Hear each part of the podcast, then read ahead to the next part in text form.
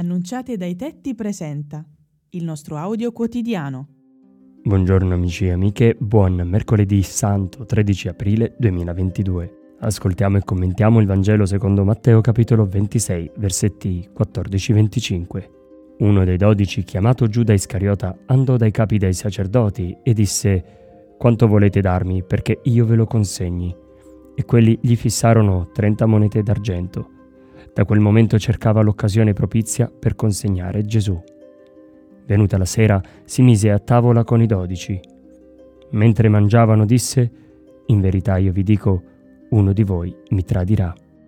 La cosa sorprendente è che Gesù sa che ci sarà qualcuno che lo tradirà e conosce bene anche chi lo tradirà, ma non per questo evita di sedersi a tavola con il traditore, come invece faremmo noi. Questo brano di oggi ci deve far pensare a due cose.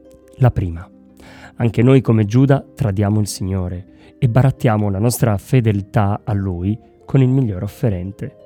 Se Dio non può darmi la felicità, la giustizia, la pace che cerco esattamente, non mi faccio problemi a tradirlo e rivolgermi a chi può darmi ciò che voglio, pur conoscendo bene la preghiera che dice sia fatta la tua volontà.